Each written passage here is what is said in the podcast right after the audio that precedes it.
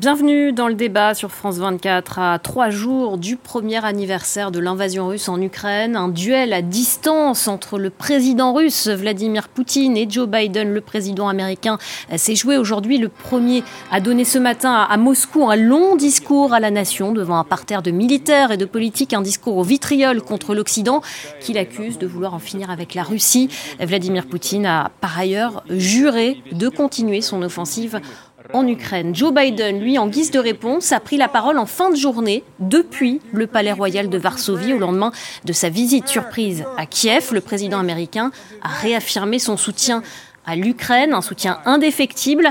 Dans ce grand face-à-face inédit depuis euh, la guerre froide, comment Joe Biden se présente en chef du monde libre? Comment interpréter le discours du président russe Vladimir Poutine? Faut-il y voir de nouvelles menaces? La Chine a-t-elle raison euh, de s'inquiéter de la tournure que prend cette guerre en Ukraine? On va en débattre avec euh, nos invités ce soir. Antoine Arjakovski, historien, spécialiste de la Russie et de l'Ukraine, co-auteur de l'ouvrage collectif Le Livre noir de Vladimir Poutine aux éditions Robert Laffont, bonsoir. Merci beaucoup d'être avec nous. À vos côtés, euh, Pascal euh, Boniface, directeur de l'IRIS, auteur de 50 idées reçues sur l'état du monde aux éditions Armand Colin. Euh, bonsoir Pascal Boniface.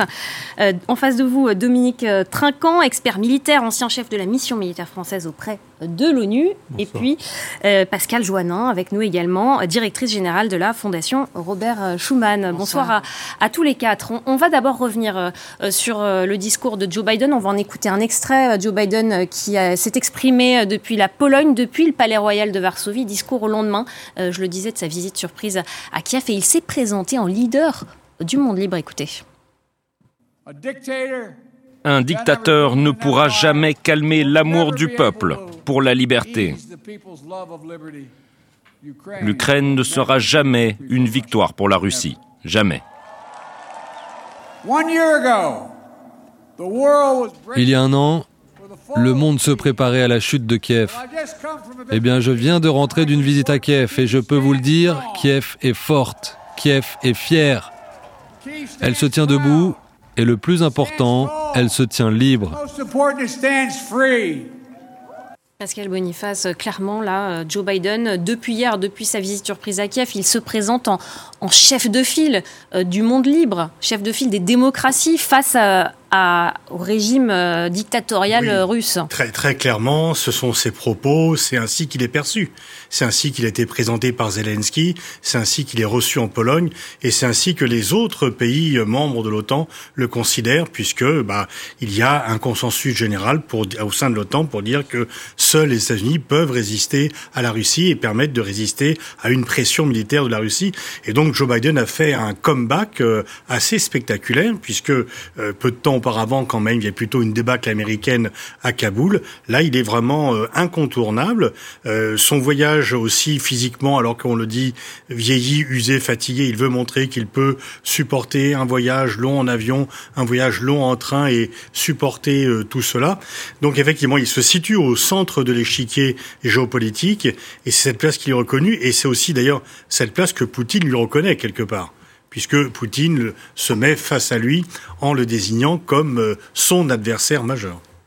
Général Trinquant, euh, Joe Biden, il s'est imposé là en, chef de guerre avec euh, ses discours aujourd'hui et hier Oui, mais si on fait le parallèle avec le, discours du président Poutine de ce matin, le président Poutine, lui, parle d'une guerre de civilisation en clair. Hein. la vieille Russie contre le monde occidental euh, le président Biden, a pris garde de ne pas se mettre sur le même registre. Euh, il défend la liberté, il défend le droit, et ce sont des, valeurs qui doivent être partagées par tous les membres des Nations Unies. Parce qu'il faut faire attention aux chefs euh, du monde libre, parce que le monde libre dont on parle, c'est l'OTAN, l'Europe, c'est un petit monde libre quand même, ça fait pas beaucoup de monde. Hein. Et, du coup, il faut absolument parler aux autres à tous les autres pays des Nations Unies.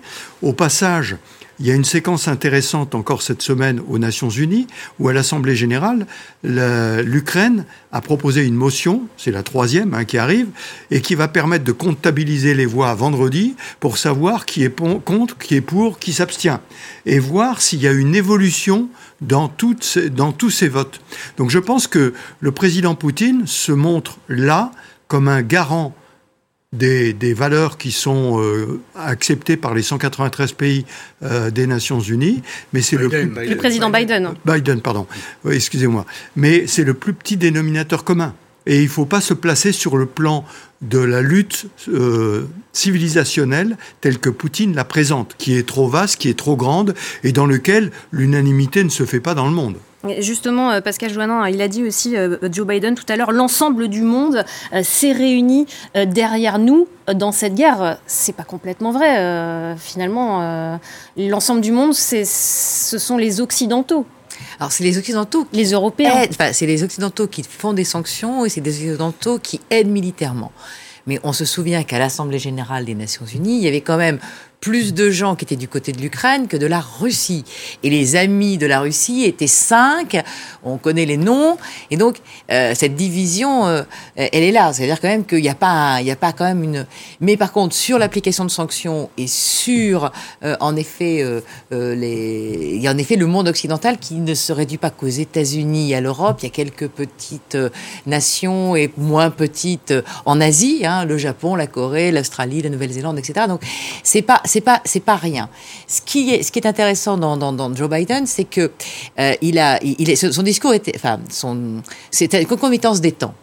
On savait que depuis la semaine dernière que Vladimir Poutine voulait faire son discours le 21, qui euh, euh, pour le faire avant le 24 et pour montrer que c'était aussi peut-être la date à laquelle il avait imaginé il y a un an déjà attaquer l'Ukraine. Voilà, donc c'était un anniversaire pour lui, c'était le 21 et pas le 24. Et donc Biden avait un voyage prévu en Pologne. Quand on voit ce qu'est la Pologne aujourd'hui, c'est-à-dire que c'est l'arrière-cour de, de toute l'aide occidentale, puisque c'est un pays frontalier de l'Ukraine, il était évident qu'il allait essayer d'aller en Ukraine et qu'il a fait ce coup magistral. C'est une manière de, couper l'herbe sous le pied de, ah bah oui, Vladimir il, Poutine il, a, il, a, coupé quand même l'herbe sous le pied de, Poutine et, et l'autre a fait dans sa harangue habituelle, alors que là, euh, Joe Biden est allé pour la première fois en Ukraine et il est en Pologne et donc il est et demain il y a une réunion avec avec l'ensemble des pays qui font euh, toute la frontière orientale de, l'Union. Donc ça va être pour lui un temps fort. Antoine Ajarkowski, euh, il sort renforcé de cette séquence, le président américain, euh, Joe Biden? Oh, clairement, clairement. Il y a, une admiration assez, assez manifeste, et je dirais même en Russie, puisqu'on voit bien qu'il euh, il est capable d'aller jusqu'en Ukraine sur le front, d'une certaine façon, alors que Vladimir Poutine n'a pas pu aller euh, même dans le Donbass. Donc, euh, moi, ce qui me frappe dans le discours de, Joe Biden aujourd'hui, qui est un discours important, c'est qu'il il a eu le temps de casser l'argument majeur de Vladimir Poutine ce matin, qui était de dire qu'il y a une sorte de fatum, il y a une nécessité historique qui a fait que les choses se sont enchaînées et j'ai été obligé de déclarer la guerre euh, effectivement le 21 février 2022 en annexant euh, la, le Donbass et ensuite le 24 février en envahissant l'Ukraine. Et, et, et, Joe Biden a dit aujourd'hui, cette guerre n'est pas une nécessité, mais une tragédie. Et ça, je pense que c'est important parce qu'il y a d'un côté une logique politique qui est celle de Machiavel, qui consiste à dire qu'il y a un fatum et que les hommes peuvent pas faire grand-chose. On, sera toujours attaqué, donc autant attaquer le premier. Et ça, c'est la logique de Vladimir Poutine, qui est une logique des, des, des, petits malfrats de, de, Leningrad euh, des années 70. Euh, et Joe Biden aussi, qui s'est euh, adressé directement à la population russe dans son discours. Et, et effectivement, Joe Biden, qui, dit, on pas contre qui dit, un, il y a la liberté dans l'histoire, deux, on n'a rien contre vous. On n'a rien contre la Russie. On est juste euh, à défendre la liberté et à refuser euh, la violence de Vladimir Poutine. Donc ça, je pense que c'est c'est très fort qu'en l'espace de quelques heures, il ait pu euh, adapter son son discours pour répondre à l'argument. Alors, Vladimir Poutine, on va en reparler. On va en parler il, il, y a plein de, de, choses à critiquer, mais c'était l'argument principal de Poutine pour dire moi, j'y suis pour rien. Et d'ailleurs, Poutine avait commencé son discours en disant cette responsabilité colossale euh, de la violence, elle repose sur nous tous. Ça veut dire, moi, Vladimir Poutine, euh, J'y suis pour rien. Elle repose sur nous tous.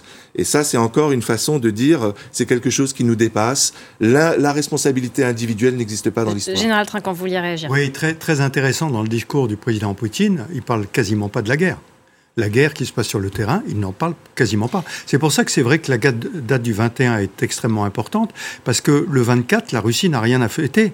C'est une déroute. Donc euh, elle ne peut pas fêter le 24. Mais elle parle du 21, et le 21, c'était un discours qui était déjà un discours un peu messianique, si vous voulez, d'une certaine façon. Et donc, c'est intéressant de voir qu'il ne parle plus de la guerre. Avant, il allait jusqu'à dire tout le temps le plan se déroule conformément à ce qui était prévu. Maintenant, il le dit même plus. Il dit on avance un petit peu méthodiquement, euh, mais euh, voilà. Et donc, il, évite tous ces sujets sur la guerre sur le terrain. Et on va en reparler de, Vladimir Poutine dans quelques instants. J'aimerais euh, qu'on continue à parler rapidement de, Joe Biden. Joe Biden qui a dit aussi que l'OTAN était plus forte que jamais. On va l'écouter. Au lieu de la victoire facile qu'il avait perçue et prédit, Poutine est reparti avec des chars brûlés et des forces russes en retard, en déroute. Il pensait qu'il obtiendrait la finlandisation de l'OTAN. Au lieu de cela, il a obtenu l'otanisation de la Finlande et de la Suède. Il pensait que l'OTAN se fracturerait, se diviserait. Au lieu de cela, l'OTAN est plus unie et plus unifiée que jamais, que jamais auparavant. C'est l'effet inverse euh, ah ben, que ce que voulait euh, Vladimir Poutine. Il voulait affaiblir l'OTAN. Finalement, l'OTAN sort aujourd'hui renforcée un an après cette guerre. Les trois victoires de Poutine, si j'ose dire, c'est renforcement de l'OTAN, unité des Européens, unité des Ukrainiens. Et voilà, donc c'est tout l'inverse de ce qu'il voulait faire. Donc euh, c'est une évidence. Et l'OTAN, au passage, on parle de la Finlande, c'était le bout de frontière du Nord où il n'y avait pas de pays de l'OTAN face à, face à la Russie. Et là, maintenant, bah, il y, a, le, tour complet, j'allais dire. Hein. Parce qu'elle joue une unité des Européens aussi. Oui, alors voilà, c'est ce que Vladimir Poutine pensait ne pas avoir peut-être, parce qu'il pensait que l'Europe était faible, qu'il y aurait des divisions, qu'ils euh, allaient encore une nouvelle fois se coucher euh, devant la, la, volonté du, euh, de l'ours russe. Eh bien non, là, l'inverse les, est produit, c'est-à-dire que tout de suite, il y a eu une condamnation unanime des Européens, et depuis un an, on est tous derrière, unis, et il n'y a pas de il a pas de, voilà. Et on a même aujourd'hui Madame Meloni qui vient d'un parti politique à, Kiev, qui, euh, qui est, euh, qu'on a dit être l'affreux, etc., mais qui est euh, dans la, dans le soutien à l'Ukraine irréprochable. Elle l'a réitéré là tout à l'heure. Ce qui hein. n'est pas le cas des deux petits partis qui sont avec elle au gouvernement, puisque à la fois Salvini et Berlusconi, eux disent ah notre ami Poutine, etc. Donc, vous voyez, mais ils sont plus aux affaires, c'est pas eux qui sont aux commandes. Donc, même les gouvernements dont on dit au départ, oh là, ils vont pas être forcément très européens. Et la Pologne, la Pologne qui a eu quand même euh, maille à partir avec euh, l'Union européenne et qui a encore des, des, des problèmes avec ses réformes. Et la Pologne qui est aujourd'hui en Aujourd'hui est devenue euh, une terre d'accueil parce qu'il y a beaucoup d'Ukrainiens qui se sont réfugiés en, en, en, en Pologne. C'est en effet là que va avoir lieu ce, ce, ce grand rassemblement aujourd'hui. Donc voilà, ils sont très fiers parce qu'ils sont un peu au cœur de l'actualité et ils, estiment que voilà la, la place leur revient d'être un peu au cœur. Voilà. Mais tout ça, c'est grâce à l'Europe et grâce à Poutine, parce que finalement, c'est Poutine qui a donné tout ça, tout ça à, à l'Europe et qui en a profité pour essayer de se refaire une petite unité qui lui faisait défaut depuis plusieurs années. Euh, Pascal Boniface, euh, trois jours euh, après la, le premier anniversaire de, de cette euh, invasion euh, russe, il y a ce duel à distance hein, qu'on a vu aujourd'hui, deux discours, celui de Vladimir Poutine ce matin, on va y revenir dans quelques instants, celui de Joe Biden. Cette confrontation, c'est assez inédit. Est-ce qu'on assiste là à une, nouvelle euh, guerre froide? Bah, pas tout à fait. Alors oui, d'une part c'est une guerre chaude pour l'instant parce que il y a des morts, les gens se battent et donc euh, c'est pas vraiment froid. D'autre part, l'autre différence c'est que la Russie n'est pas isolée dans la mesure où il y a les pays qui ne veulent pas la sanctionner, mais elle n'est pas soutenue militairement, elle n'est pas à la tête euh, d'une vaste coalition comme du temps de la guerre froide. Par contre, la coalition elle est de l'autre côté et c'est vrai que le rideau de fer il a euh, reculé ou avancé comme vous voulez, mais enfin là c'est vraiment la Russie qui est isolée en Europe qui ne l'est pas au niveau mondial, mais qui est en Europe, avec à sa frontière effectivement des pays qui sont dans l'OTAN ou qui sont considérés comme proches de l'OTAN. Et en tous les cas, donc euh, c'est ça. Et c'est un peu d'ailleurs une des craintes de Joe Biden, c'est l'engrenage. C'est-à-dire qu'effectivement, il fait attention à ne dire qu'il ne veut pas une guerre euh, sur une grande échelle avec la Russie. Ce qu'il veut, c'est pour ça qu'il est frileux, par exemple, pour livrer des avions. C'est ce qui lui fait hésiter parce que même à Kiev, Zelensky aurait pu espérer que, quitte à venir à Kiev dans la hotte du père euh, Biden, il aurait pu y avoir des avions de chasse. Il n'y en a pas eu. Et donc, euh, il y avait un peu une interrogation là-dessus. Et donc, effectivement, Biden veut à la fois bah, que les terres ukrainiennes soient libérées, mais pas au point euh, qu'il puisse y avoir un engrenage qui devienne incontrôlable. Donc, l'angoisse de Biden, c'est pas de soldats américains au sol, même si, de fait, on sait bien que le ciblage euh, se fait quand même au quartier général de l'OTAN ou dans les bases de l'OTAN, le ciblage des cibles russes, mais bon, pas de soldats américains ou de l'OTAN au sol, et une aide massive aux Ukrainiens pour qu'ils puissent gagner cette guerre. Mais on voit bien, notamment avec les déclarations du chef état-major, euh, que toute l'ambiguïté, c'est est-ce qu'il faut libérer les terres perdues depuis un an ou est-ce qu'il faut libérer les territoires perdus il y a neuf ans Et là, euh, il n'y a pas d'unité européenne et il n'y a pas, euh, il y a des doutes américains. Juste un mot, puisqu'on parlait de la Pologne. La Pologne, en fait, elle se refait une virginité politique grâce aux questions stratégiques. Parce que en termes de démocratie, la Pologne actuelle n'est quand même pas vraiment euh, un modèle tout terrain, mais comme elle est au centre des questions géopolitiques, on oublie un peu les considérations intérieures. Totalement.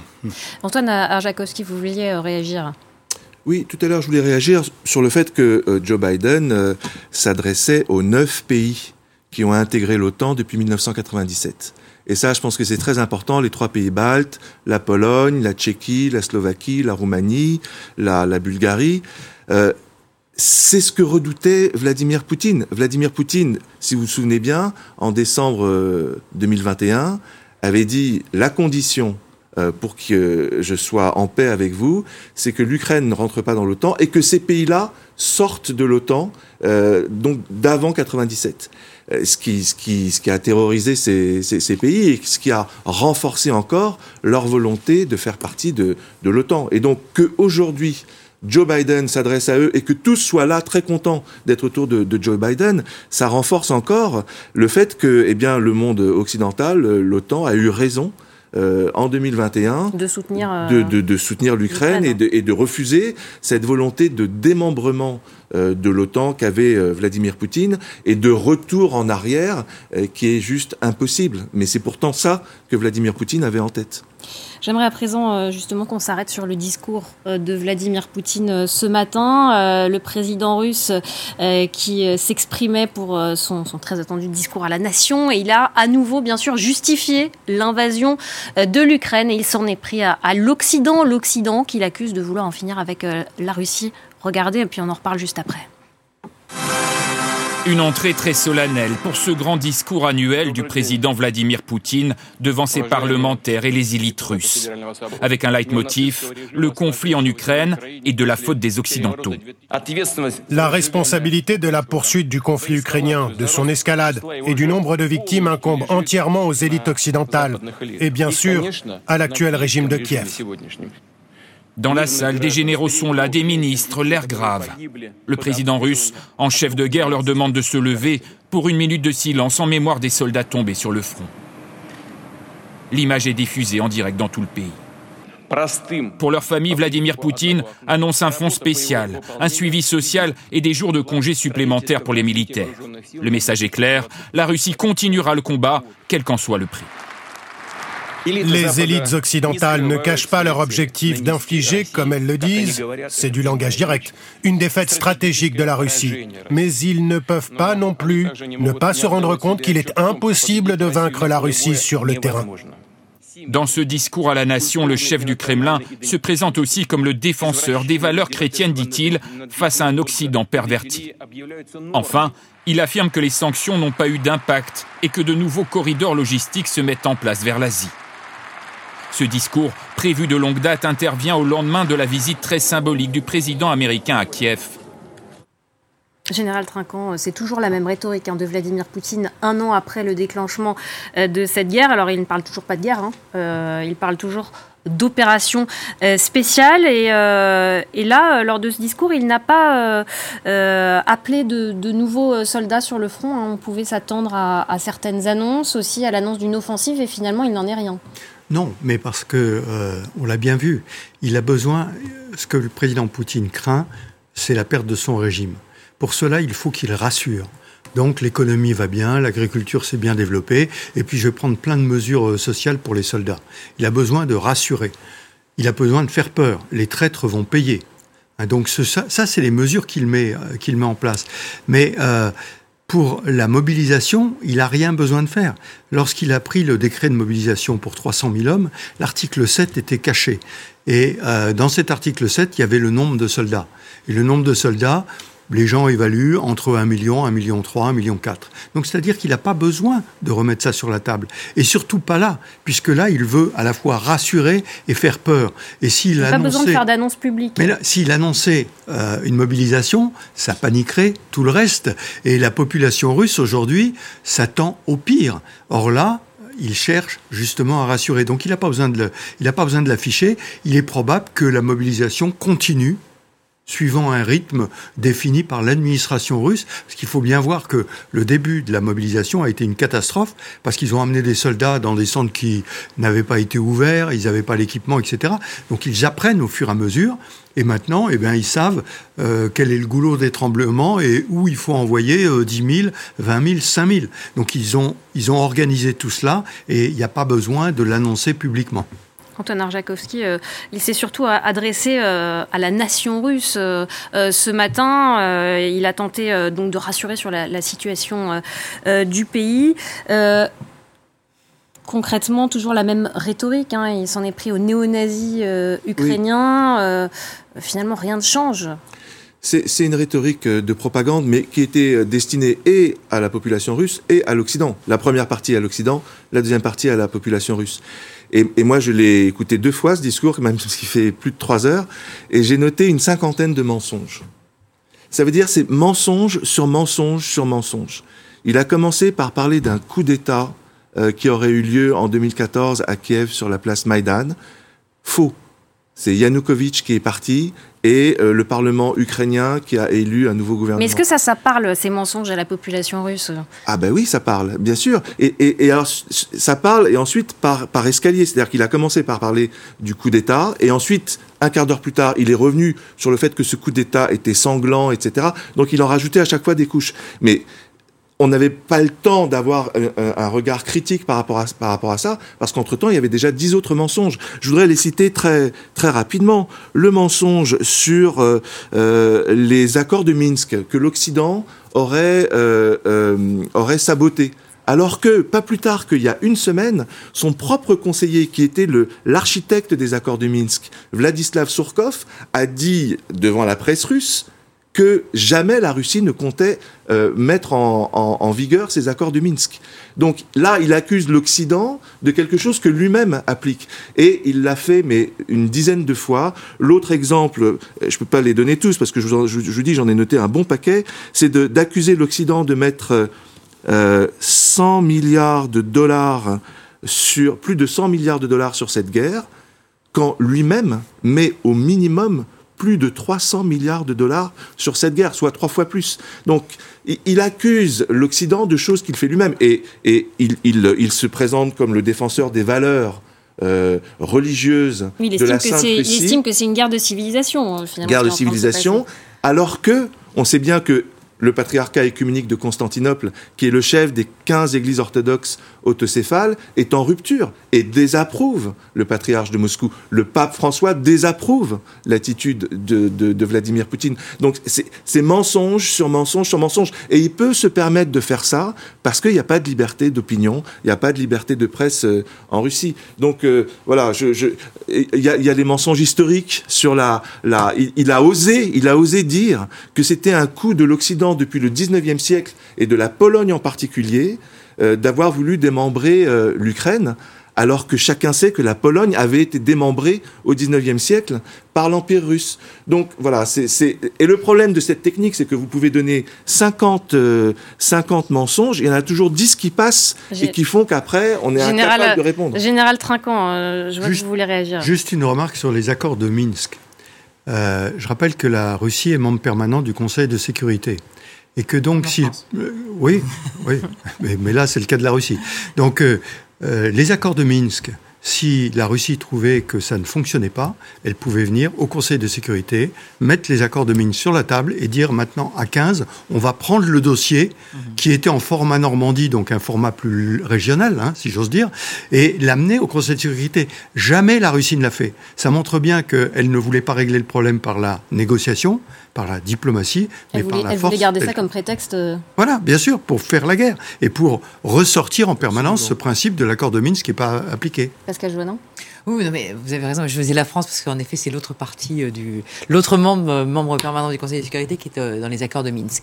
Non, on voyait bien que toute cette régorée, enfin cette, cette logorée qu'on connaît depuis maintenant un an, enfin grosso modo, c'est tout juste. Il n'a pas dit, c'est de la faute des Américains et des Européens si j'ai été obligé de venir en Ukraine, etc. Quoi. Il l'a dit. Il l'a dit. Il l'a dit. Voilà. Moi, je parle pas russe, contrairement à vous, Antoine. Donc, il a fallu que j'attende la traduction, ce qui est pas forcément pour avoir petit, il vaut mieux écouter dans le texte. Mais voilà, donc j'ai bien compris qu'en effet, il reversait la charge de la preuve et que donc il n'en était plus à une, une, énormité, plus c'est gros, plus ça passe. Donc en effet, euh, euh, il n'y avait rien de, nouveau sous le soleil, mis à part en effet, comme vous l'avez dit, général, des mesures sociales, parce qu'il sent bien que ça gronde et que quand même le soutien de la population, euh, quand même, il, oui, parce qu'il y a tous ces morts, il y a, plus, de, plus de 100 000 soldats. on a quand même, vu, on a quand même vu en un an une impréparation de l'armée russe. Je suis pas une experte militaire, mais quand même. On, voyait cette armée euh, dite rouge quand c'était l'Union soviétique. Elle, on a vu en effet le désastre que ça a donné. On voit plutôt que cette armée russe aujourd'hui est challengée par euh, des milices dont la plus connue est Wagner, avec en effet des, des, mauvaises ententes entre, et on va en parler entre les deux, euh, ce qui montre aussi peut-être les piètres résultats entre toutes ces forces. Et donc, on voit bien qu'il il essaie de, de, de, de, sauver la face parce qu'en effet, dans ce pays, s'il fait pas attention, euh, on meurt très vite et on meurt dans des conditions très bizarres. Alors il a tout de même annoncé euh, quelque chose tout à l'heure. Il a, il a annoncé que la Russie allait suspendre sa participation à l'accord New Start sur le désarmement nucléaire. On va l'écouter à ce propos.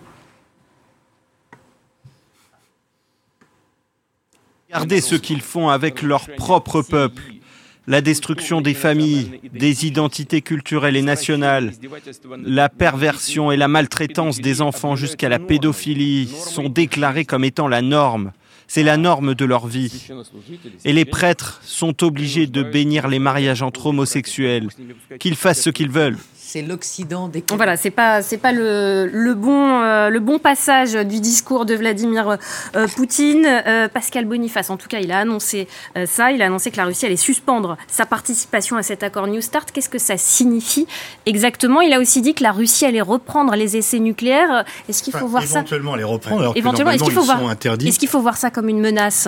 Oui, très clairement, parce qu'en fait, c'était un des rares canaux qui existait encore de communication entre Washington et Moscou sur ce c'est quoi ce traité? C'est un traité qui limite le nombre d'armes nucléaires stratégiques que chacune des deux puissances a. Alors quand on parle d'une éventuelle guerre nucléaire euh, pour ce conflit, ça concerne d'autres armes, les armes nucléaires tactiques. Mais au moins, ça avait le mérite d'avoir toujours un canal de communication entre Moscou et Washington. Et là, Moscou ferme la porte, ferme la porte à ce canal de communication.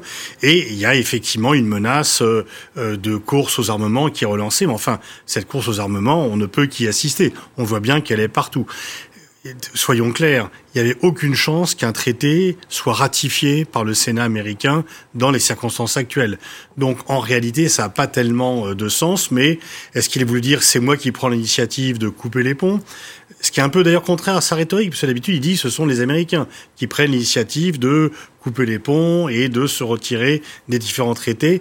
Mais enfin, donc, euh, c'est un signal supplémentaire de d'être. En fait, moi, ce qui m'a frappé dans les deux discours de l'un et de l'autre, c'est dans les deux cas, nous sommes là pour longtemps. Et donc, c'est une euh, guerre qui va durer. Voilà, Poutine dit nous sommes prêts à faire des sacrifices et euh, bah, on va donner 14 jours de congé aux soldats pour qu'ils viennent se reposer tous les six mois. Donc ils sont quand même là pour longtemps. Loin encore. Et vu le nombre de morts, ça va quand même commencer un peu à regimber dans les dans les dachas. et puis ce que dit Biden, c'est on est là, on est là. Ne croyez pas qu'un changement politique intérieur ou que le fait que la Chambre des représentants regimbe un peu, que certains menacent de dire que la fin, etc. On est là pour longtemps et c'est ce qu'ont dit tous les Occidentaux à Munich. Là, on est dans une phase quand même de calendrier où vous avez eu la conférence de Munich, puis Biden à Kiev, puis Biden euh, à Varsovie et Poutine entre les deux à Moscou. Et donc, bah, euh, force est de constater, et c'est pas très réjouissant, c'est que on risque d'avoir quand même d'être confronté à une guerre qui va durer, avec deux spectres dont aucun n'est réjouissant, un enlisement ou un embrasement. Mais en tous les cas, ce qui est annoncé, c'est une guerre qui va durer de deux côtés parce que personne ne veut céder et chacun joue sa crédibilité. Comme euh, Pascal Jonin l'a dit, si Poutine perd la guerre, c'est son régime qui tombe. Et c'est ce que cherchent euh, finalement les Occidentaux aujourd'hui. Je ne crois pas qu'ils aient envie de, de, faire tomber Poutine. Certains, oui. C'est ce que cherchent les Polonais, les Baltes euh, et les Ukrainiens, mais pas forcément d'autres. Et puis, si on s'arrête là, et que Poutine dit qu'il qu'il a gagné la guerre, c'est la crédibilité des Occidentaux qui est en cause. Antonin Arjakovski et ensuite euh, Général Trinquant. On ne peut pas tout à fait quand même mettre au même niveau les deux discours euh, de Joe Biden et, de Vladimir Poutine, parce que euh, Joe Biden, il, parle devant le monde libre, c'est-à-dire qu'il y, a des médias indépendants qui peuvent critiquer ce qu'il dit, ce qui n'est pas le cas de Poutine. Donc quand Poutine dit moi, je suis la Grande Russie et on ne peut pas battre sur le terrain la Grande Russie, il ment. Parce que qu'est-ce qu'on voit depuis un an euh, On a vu qu'il s'était retiré de Kiev, il s'est retiré de Kharkiv, il s'est retiré de Kherson. Donc si la Grande Russie, on peut la battre militairement. Et, sauf que voilà, personne ne contredit ça. Parce et cette opération spéciale, à la, base, elle devait durer quelques jours hein, seulement. Elle devait euh. durer quelques jours. Et qu'est-ce qu'on voit au bout du compte, c'est qu'ils mettent six mois à prendre un village de 10 000 habitants.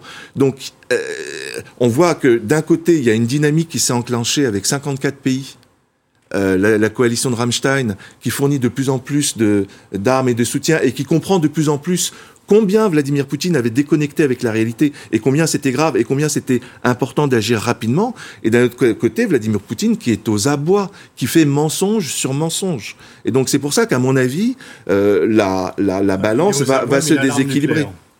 C'est quelqu'un qui est aux abois, mais qui a l'arme nucléaire. Oui, mais que, euh, que, dont on sait bien que et les Chinois et les Américains lui ont dit tu touches à ça et tu es mort. Les Chinois très préoccupés. Général euh, Trinquant. Oui, l'armée russe ne peut pas être battue. Euh, la population russe s'attend à ce discours-là. Sauf que depuis quelque temps, au sein des réseaux russes, les gens disent mais attendez, comme ça fait un an et on n'y arrive pas. De, vous nous avez raconté des histoires l'armée russe ne tient pas le coup, elle n'est pas capable. Donc ça, c'est ça, c'est vraiment le, premier point. Le, deuxième point, simplement euh, sur euh, un peu les discours qu'il y a eu de la part du président Biden et de la part du président Macron également. L'armée russe en Ukraine doit être battue ça ne veut pas dire qu'il faut écraser la Russie. Ça, c'est ce qu'a dit Emmanuel Macron. Voilà. Et, mais le président Biden a dit un peu la même chose. Hein. Il a dit on veut pas attaquer la Russie, on veut pas.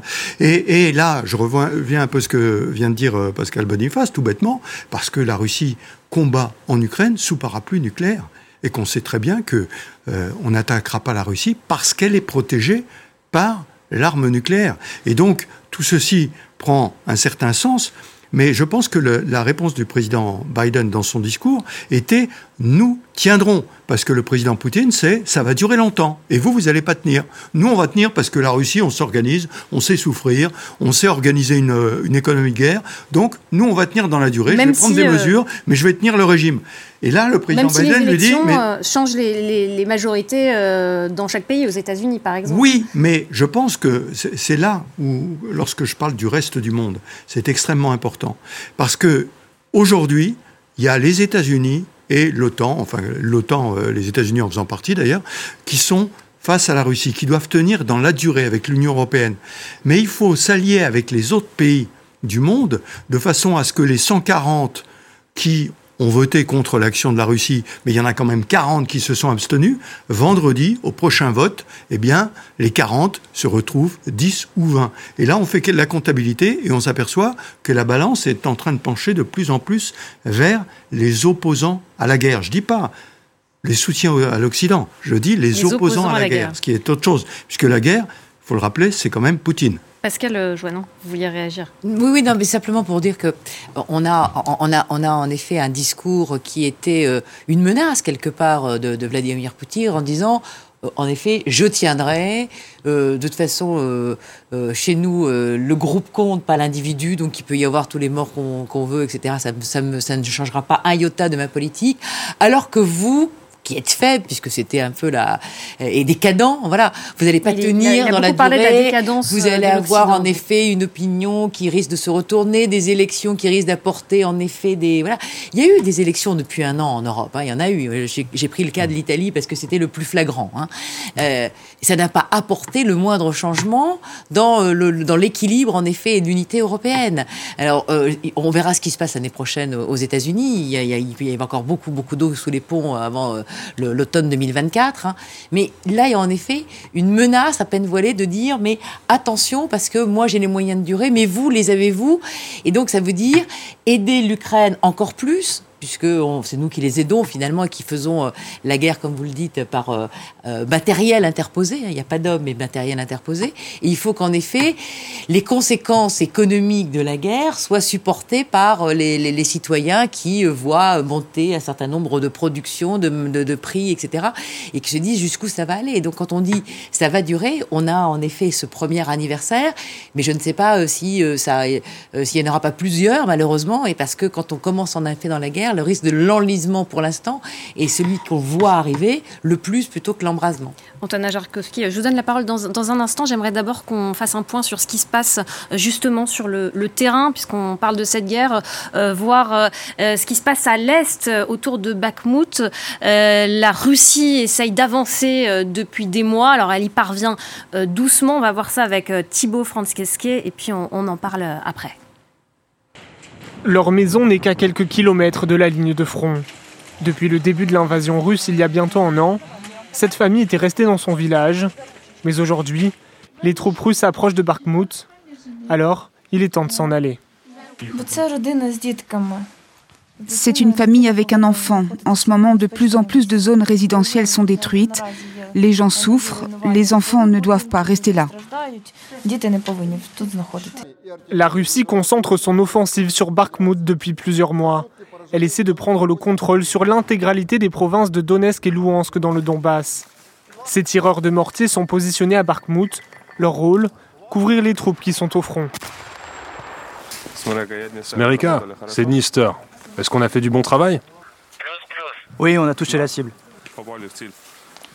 Parfois, ils effectuent une centaine de tirs dans la journée, mais cela n'empêche pas les Russes d'avancer.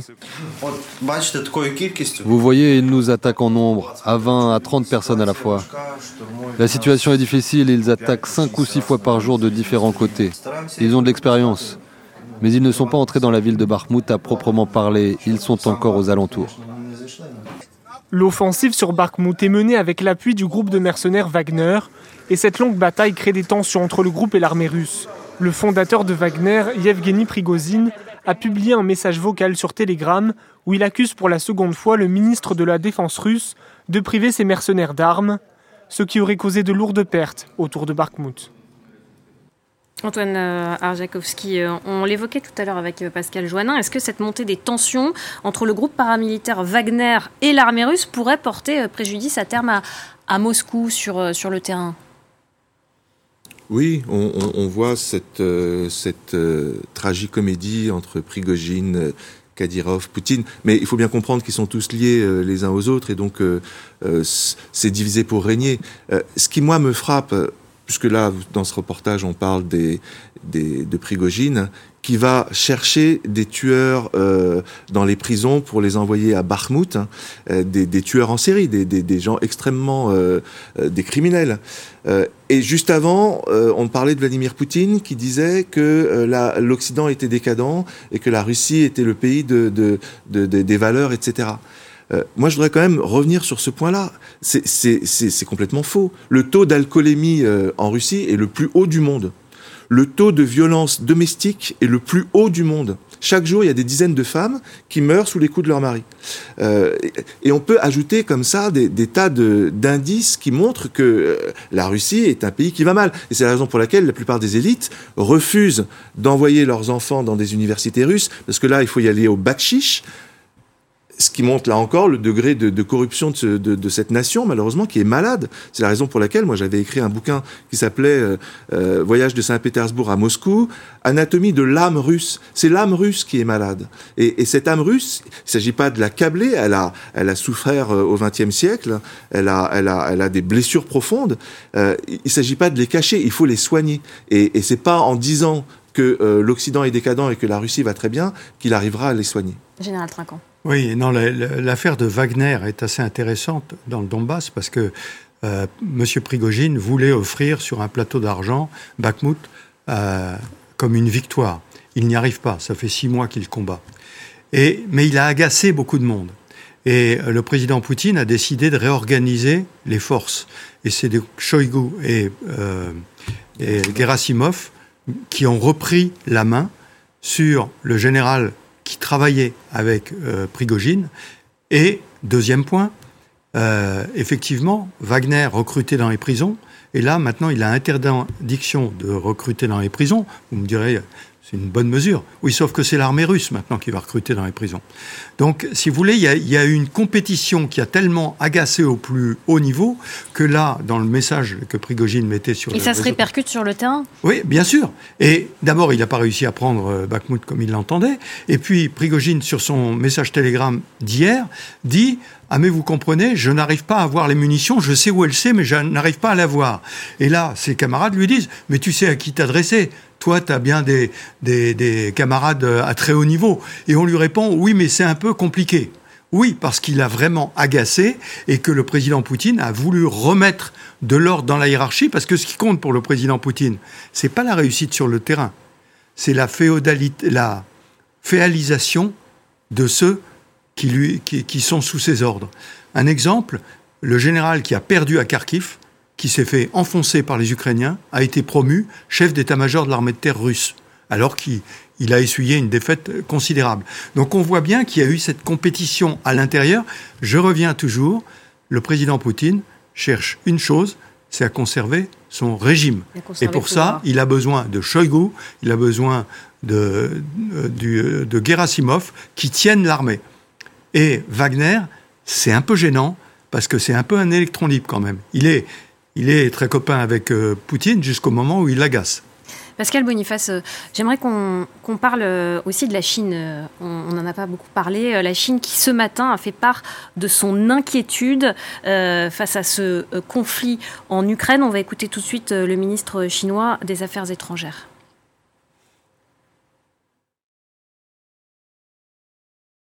Cela fait près d'un an que la crise en Ukraine a connu une escalade généralisée. La situation attire l'attention de la communauté internationale. La Chine est profondément préoccupée par le fait que le conflit s'intensifie et devient même hors de contrôle.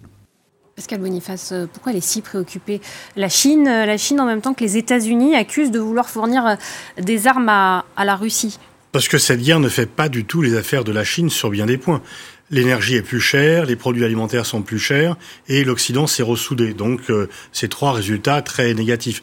En même temps, Pékin ne veut pas euh, laisser totalement tomber la Russie parce que ce serait une victoire occidentale et donc, euh, je dirais indirectement, une perte pour Pékin.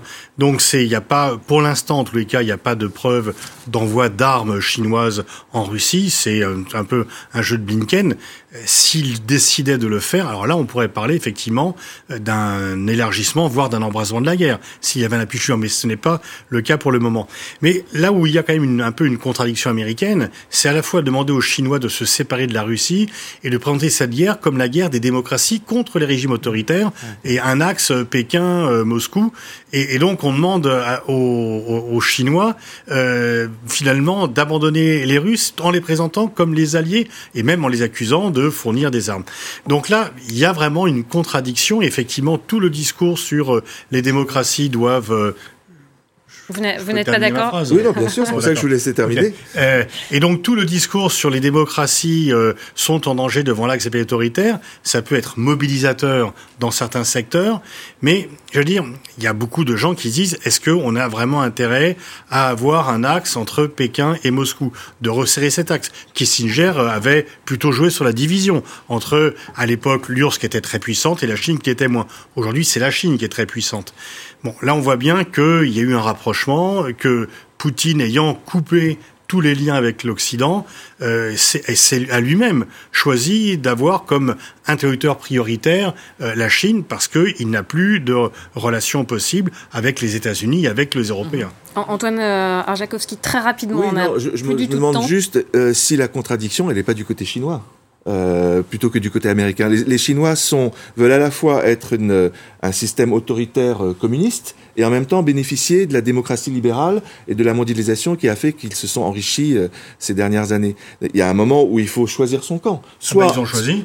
Alors ils ont ils ont choisi, c'est une économie capitaliste avec un régime communiste. Ils ont choisi. Bah, bah, sauf que c'est contradictoire. Ah, sauf que c'est ça que je dis. Pas de point de vue. Hein, dans le 21e siècle qui s'ouvre, enfin qui s'est ouvert et où ils veulent jouer le premier rôle euh, en 2049. Ils ne pas, ils pouvaient pas rester euh, à revoir euh, l'ancien monde de 2000, de, de, du XXe siècle entre Russie et Amérique. Et donc ils essaient de jouer un petit peu, mais il faut faire attention parce qu'ils savent qu'ils peuvent pas non plus que soutenir la Russie, sinon ça leur serait. ils ont besoin quand même de, faire du, business justement avec les Européens et les Américains qui sont les plus grands marchés. Merci beaucoup à vous, à vous quatre d'avoir été sur ce plateau. Merci Antoine Arjakovski, merci Pascal Boniface, merci Général Dominique Trinquant et merci Pascal Joannin. Merci. Euh, c'est la fin de ce débat sur France 24. Restez avec nous, l'information continue.